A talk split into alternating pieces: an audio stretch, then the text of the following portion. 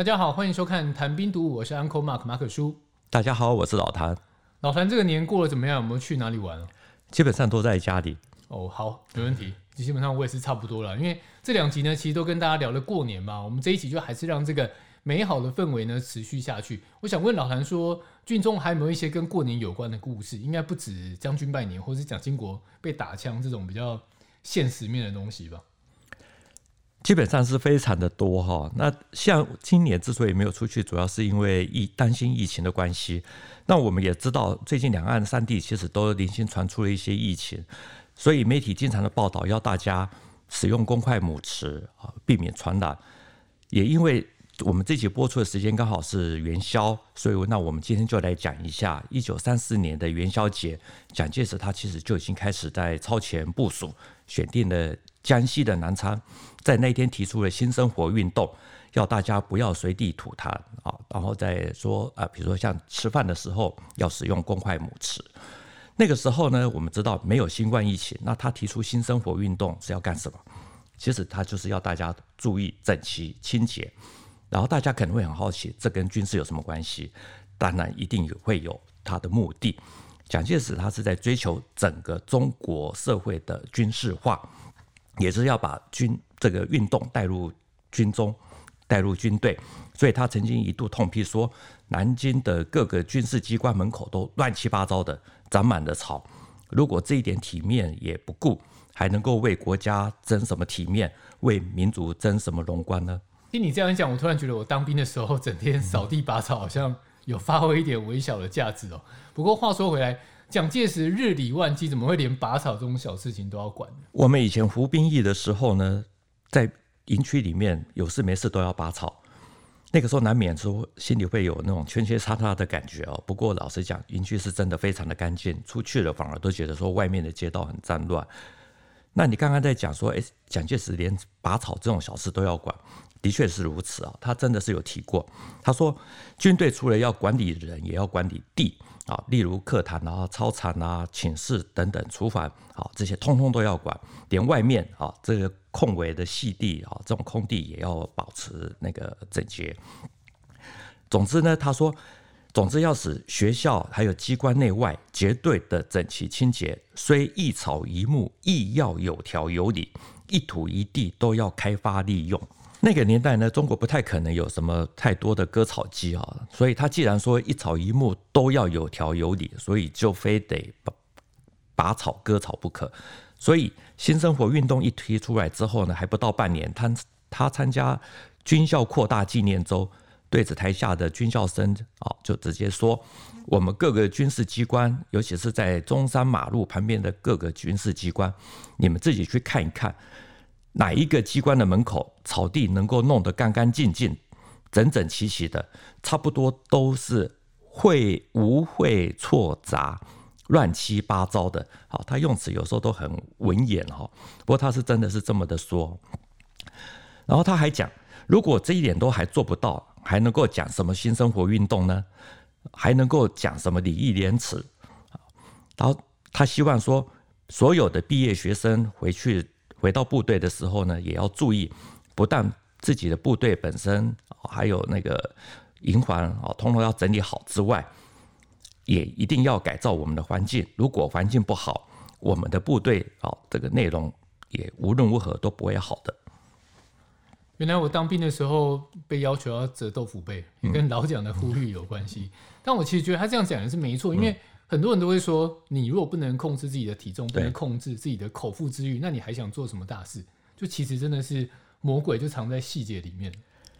他是很注重细节啊，所以他还讲，他说昨天晚上呢，我已经到了夜间的时候呢，看到了小营房屋顶上面的国旗还没有降下来。他说这实在是我们主主管长官最应该自责的一件事情。不知道爱护国旗，也就不知道爱护我们的国家。这是玷污了我们军人的人格。他说：“一般军人以军事机关连一面国旗都不能够依照时间去升降旗，还能够保全国家吗？”你说打扫这种事情就算了，但是你刚提到那个东西，我真的觉得有点夸张了。他备电真的是刚好而已，对不对？老蒋他其实是真的非常的骂，他还讲说军帽戴的正不正，皮带结的牢不牢，军服穿的整不整齐啊，都很重要，特别是皮带啊。他说，在国外的部队或学校里面，他们的长官在士兵出操的时候呢，都一定都会去检查他们的皮带，然后检查的时候呢，一定会两个手指头两个手指头这个扣进了他们的那个皮带里面。然后他说，我们的长官啊，或我们的这些啊，这个这个学生对部下。这个系皮带的这种事情，到底有没有注意？他说：“我相信，不但是没有用手指头去插进那个皮带里面啊，就连你们自己所结的皮带紧不紧啊，都很少有人能够去注意。”他说：“不仅是细皮带如此，其他关于日常生活的这种这种事情啊，也都一样没有去注意。所以他说，我们的中国练不好军队，中国的军队。”至今还不能够与外国军队打仗，啊！如果再不从这个根本上来做这些改变的话，恐怕永远不能与外国军队去做对抗。老谭讲这个系皮带的事情呢，因为像我以前是宪兵嘛，我们前面那里都要插等量。然后如果没有没有当兵的也没关系，你去看报告班长，嗯，那个很旧的电影就知道，一定就是会有那种皮带很松的人被叫到前面去垫。那个其实真的是。你站在那边一比啊，那一个就是有气势，嗯、一个没气势，所以他的要求其实真的有他一定的道理。真的是，真的是一点都没错。像烈士的话，老蒋其实一直反复的在说，他比如说到了抗战前夕，也就是一九四四年的时候，那时候他对那个呃青年远征军，他也讲过，他说他自己从以前在军队的时候呢，就开始要学习煮饭啊、缝纫啊、洗衣等等，甚至也是剪头发。啊，这些他觉得都是在军队里面很重要的工业务啊工作。那我们现在的军队呢，都不知道这些事情，所以三千战斗兵，甚至于需需要七千人来服务，好来服务。那这种军队呢，他说这样子怎么能够打仗呢？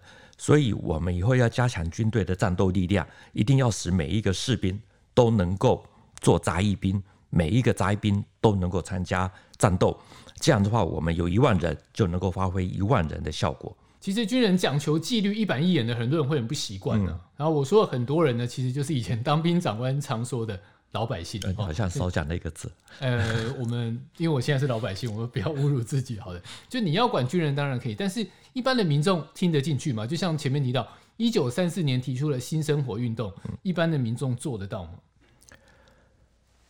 一般民众其实是有些人其实可以做得到，绝大部分是做不到。那我们来讲说新生活运动是的起源好了，它其实是一个非常复杂的运动，目标主要是实施军国民教育。一开始其实有反共、反共的这种意义，当然也有准备抗战的的味道。那同时呢，他又希望说借着推行这个运动呢，这个来。柔性的去结合地方的这种团体，来扩大国民政府或国民党的这个影响力。另外呢，这个运动呢本身又有蒋宋美龄信奉基督教的这个背后在这边支持，所以他又有追求西化的动机。可是呢，又注入了这个传统价值的因因子。不过，我们翻蒋介石的这些演讲文稿，会发现到说，他的确是一开始就特别的突出了个人卫生，还有公共卫生。看起来就是希望说，透过卫生啊，这个来把作为改造风气的这个引擎，来带动军队还有人民在道德啊、伦理，甚至是整个社会风气上面的一种变革。所以你看，他最早提出的地点在哪里？就在江西的南昌。那个时候呢，江西正在进行第四次围剿啊。大陆的说法是中央苏区对第四次反围剿。那那个时候。国共在打这个，国共在那边交火，那老蒋跑到那边去点火啊，不会是没有这个原因的。这感觉是不太会同时进行的事情的。嗯、那他跑到那边的时候，他怎么去说服那边的人？蒋介石是在一九三四年二月十九日，也就是元宵节那一天呢，他在江西南昌啊正式的讲话。他的演讲里面就提到，他说全国国民应该要开始实践合乎礼义廉耻的。新生活运动，那这个新生活运动呢是什么？要使全国国民生活整齐、清洁、简单、朴素，彻底军事化。他那个时候在演讲里面还举了日本的例子，他说日本人除了用冷水洗脸，还有一个习惯，就是普通人家每天都吃冷饭，啊，比较富裕的人家就早晚烧两次，啊，穷的人呢就一天就是早上烧一次，啊，带出去就带一包冷饭。他说这种生活习惯是什么？也就是他们一切的生活都彻底的军事化，所以他们的兵能够强，不然打仗的时候你还要再烧水啊，这个这个等水来，这个烧水洗脸，这个把饭煮熟，敌人已经包围你了，这还能打仗吗？啊，他说讲到这里，我可以告诉大家，我现在所提倡的新生活运动是什么？简单的讲，就是使全国人民生活能够彻底军事化。蒋介石把生活军事化讲得这么的彻底啊，所以到了七七卢沟桥事变以后呢，以军国民为目标的这个新新生活运动，自动的就会变成了整个国防体系的一部分，变成了抗日力量的重要来源。